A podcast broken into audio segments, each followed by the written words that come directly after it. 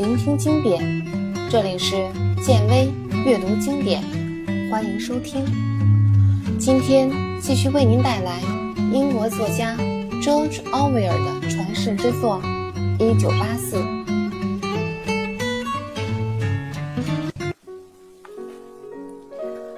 要不要授予奥吉尔维同志一枚特殊勋章呢？温斯顿考虑了很久，最后还是没有给他，因为授予勋章会引起一些没有必要的反复核查。他又看了一眼对面小办公室中的铁罗森，他总有是有一种奇怪的感觉，感觉铁罗森在做着同自己一样的工作。也不知道哪个人的版本最后会被采用，但是他坚信一定是自己的版本。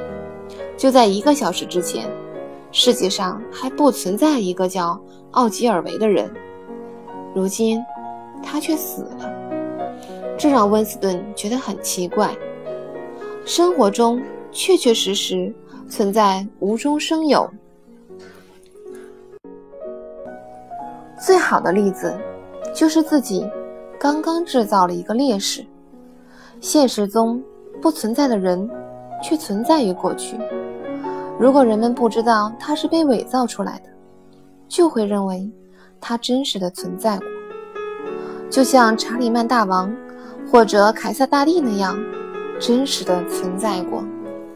因为有证据去证实一切，但没有人知道证据是被伪造的。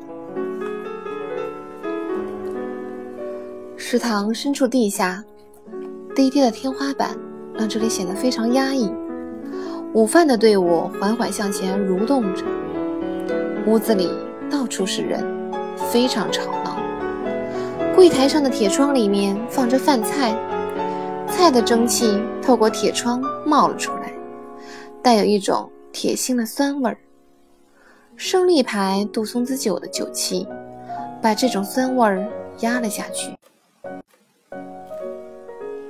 酒气来自屋子那一头的小酒吧，说是酒吧，其实不过是墙上的一个小洞。递一脚钱进去，就会递出一大杯杜松子酒。我正找你呢，温斯顿听到背后有人说。他回头看去，原来是塞麦，是在研究室工作的一个朋友。说是朋友。可能有些不恰当，因为在这个年代，只有同志，没有朋友。所谓的朋友，不过是一些相处的相对愉快的同志罢了。塞麦的个子比温斯顿还小，一头黑发，眼睛突出，脸上永远是那种傲慢又悲伤的颜色。他的身份是语言学家。新潮语专家，目前他正同一大批专家一起编辑第十一版新潮语词典。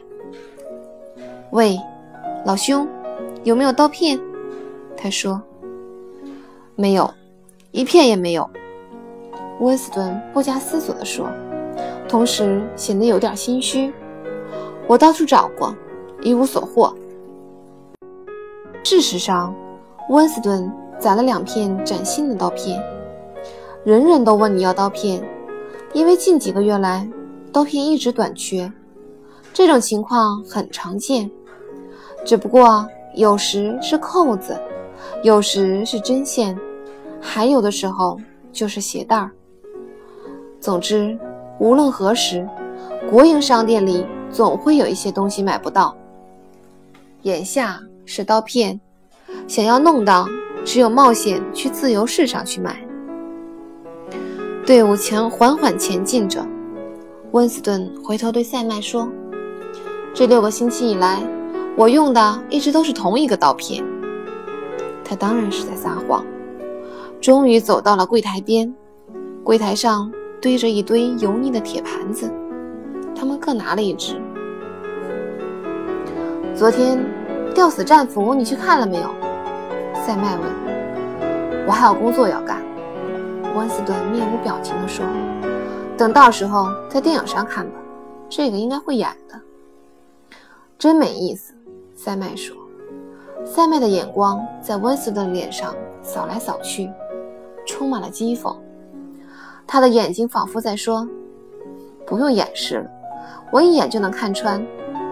你为什么不去看《吊死战俘》？我很明白。”在这一方面，塞麦的思想恶毒到了极致。他喜欢谈直升机袭击村庄、审讯和逼供思想犯。在仁爱部地下室执行处决，并且总是在谈这些的时候，流露出一种幸灾乐祸的神情，令人厌恶。如果你不想听他说这些，或者根本就不想听他说话，那就尽可能把话题转移到有关新潮语的技术问题上。他是这方面的权威，说起来头头是道。温斯顿不喜欢自己的脸。被这双充满嘲讽的眼睛扫视，于是把头转了过去。整体上说还是干净利落的。塞麦开始回忆吊死战俘的情景，唯一不足的就是他们的腿被绑起来了。我喜欢看他们的双腿来回抽搐，还有就是舌头，到了最后舌头会伸出来，颜色发青。我喜欢这样的情节。抽搐的双脚和发青的舌头。下一个，负责盛菜的无残者大声喊叫。他身上系着白围裙，手里拿着一个长柄勺子。他们的午饭是一样的，有一盒杂烩炖菜，一片面包，一片奶酪，一杯不加奶的胜利咖啡，还有一颗糖精。他们端着各自的盘子，寻找空位置。电子屏幕下面有张空桌，我们过去吧。塞麦说：“还可以顺道带一杯酒。”酒吧的同志给他们两杯酒。盛酒用的杯子是没有把儿的，所以他们端着的时候需要格外小心。好不容易才挤过人群，到达空桌子旁边。桌子的一角上一堆黏黏的东西，看上去像是一堆呕吐物。这是上一桌在里吃饭的人撒出的杂烩炖菜。温斯顿若无其事地拿起酒杯，咕咚咕咚地喝了一大口。这些酒中都泛着一阵汽油味儿。温斯顿一边喝一边皱眉头。等他感觉饿了，就开始吃菜。这些杂烩炖菜。黏糊糊的，就像浆糊，因此得用勺子一勺一勺的吃。菜里除了黏糊糊的东西以外，还有发软发红的东西，像是肉，但又不确认。他们默默地吃着，一言不发。食堂中到处都在喧哗，其中一个人说话的声音特别刺耳。那人就坐在温斯顿左后方不远处，虽然声音已经变得沙哑，但是此人还在喋喋不休。温斯顿大声地对塞麦说：“词典的工作怎么样了？”尽管他们之间只隔着一张桌子，但是想让声音传进对方的耳朵，必须要放大声音。进展缓慢，塞麦说，不过很有意思。尤其是我现在正在搞的形容词，这是他喜欢的话题。只要一提到新潮语，他就立刻来了精神。为了不用大声说话，他把前面的盘子推到一边，身子伏在桌上。这一次修改将是最后的定稿。他看着温斯顿的眼睛说：“我们现在的工作是把新潮语定位为最后的语言形式。”也就是说，大家到时只能说这样的语言，只能遵从我们定下的说话方式。等我们的工作结束了，包括你在内的许多人将重新学习。你一定认为我们的工作是在创造电子屏幕，其实正好相反，我们在消灭老词汇，一刻不停地消灭，剩下的词汇都将是有用的。最起码在二零五零年之前不会过时。他一边说，一边将面包送进嘴里，大口的嚼着。说着说着，他脸上那种嘲讽的神色就慢慢褪去了，取而代之的是一种神情。他仿佛被自己的话题带进了梦境中，瘦黑的脸庞上慢慢充满了生气，如痴如醉。这件工作非常有意思。被消灭的老词汇中最多的是动词和形容词，不过也有几百个名词。同时要消灭的还有这些词的同义词和反义词。你试着想想，如果一个词只不过是另外一个词的反面，那它就没什么存在的必要。比如说“好”，它的反义词是“坏”。既然有好了，干嘛还要有坏呢？直接说不好不就得了？而且。绝对不会有歧义。还有，如果你需要一个比好还强烈的词，往常我们会用精彩、出色之类的。这些词不但含混不清，而且毫无意义。我们会用一个新词“加好”来代替。如果还想强烈一点的话，那就是“双加好”。再强烈一点，就是“倍加好”。这些形式都已经被我们采用。到了最后版本中的新潮语中，你会发现好和坏的说法以及不同程度的表达，一共只有六个词。你也可以说是一个词的六种变身，怎么样？是不是很奇妙？温斯顿，当然。说完这些，他又补充了一句：“这些都是老大哥的主意。”听到“老大哥”这三个字，温斯顿脸上立刻流露出一种。热切的神情，不过这种神情只在脸上停留了一瞬间，这一切都没有逃过塞麦的眼睛。他觉得温斯顿其实并不热心，他为温斯顿缺乏热情而感到非常失望。他说：“温斯顿，其实你对新潮语并不热衷。”他的语气中透着一股悲哀。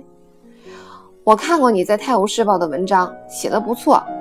不过你在用新潮语写作的时候，还是在用老话思索。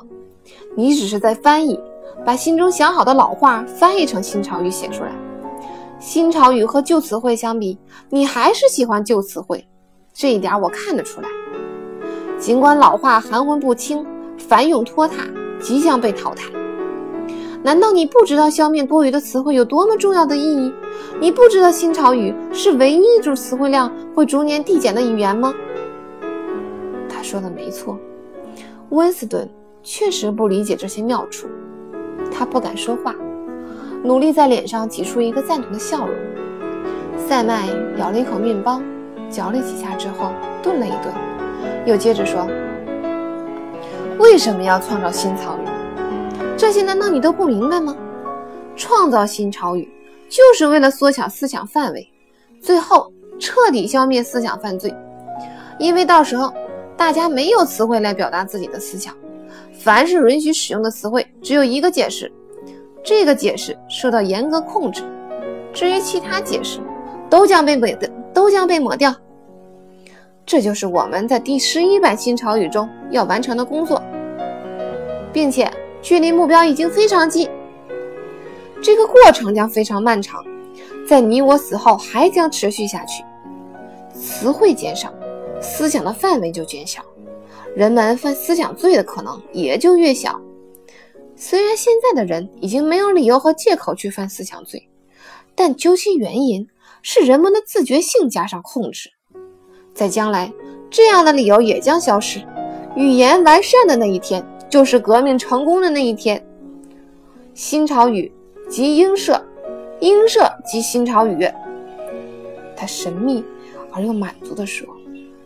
最后，他又补充地说：“你有没有想到过，温斯顿？最迟到二零五零年，我们今天的谈话就没人能听得懂了。除了……